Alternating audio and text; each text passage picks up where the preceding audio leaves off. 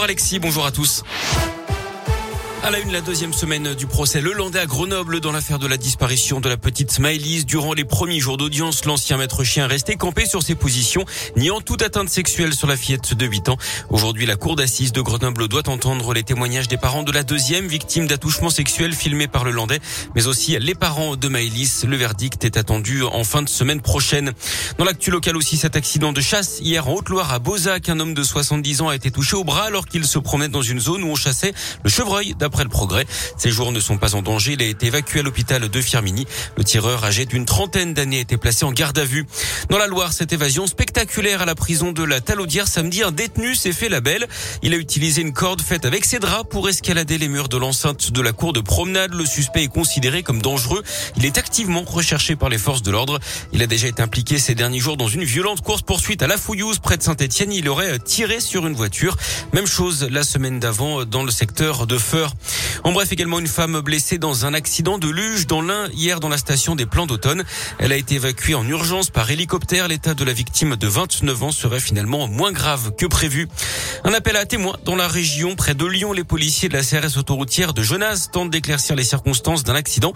Il y a eu lieu sur la M7 ce week-end au niveau de Pierre-Bénite. Vers 3h30 du matin, samedi, un véhicule a fait une violente sortie de route dans le sens Lyon-Marseille. Un second véhicule est venu percuter le premier. Si vous avez été témoin de l'accident ou si vous avez des infos, merci de contacter la CRS Autoroute.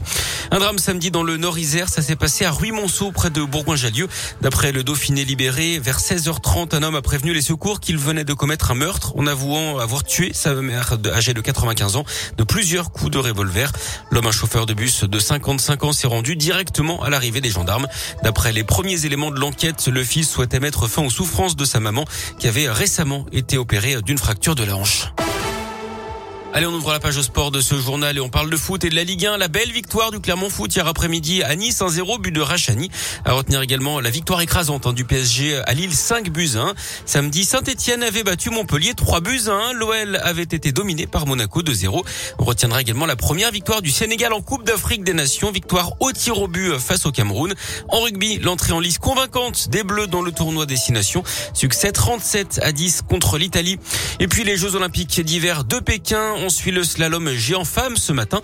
La française Tessa Worley a terminé septième de la première manche. La deuxième aura lieu à partir de 7h30. On suivra également la descente homme avec Joanne Claret.